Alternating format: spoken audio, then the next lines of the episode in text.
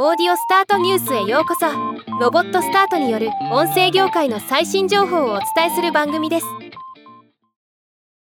Amazon Audible が2023年に最も聞かれたオーディオブックポッドキャストの人気作品ランキングを発表しました。今日はこのランキングを紹介します。オーディオブックランキング。オーディオブックの1位は池井戸潤さんの著作「はやぶさ消防団」2位は凪良優さんの「汝星のごとく」3位は愛坂斗馬さんの「同志少女よ敵を撃て」となりました。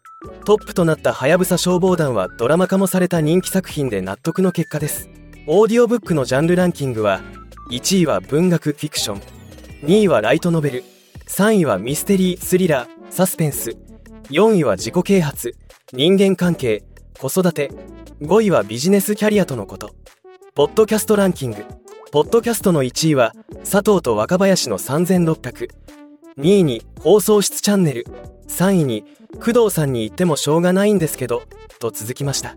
Apple Podcast や Spotify のランキングとはかなり異なるランキングとなっているのが興味深いところです。ではまた。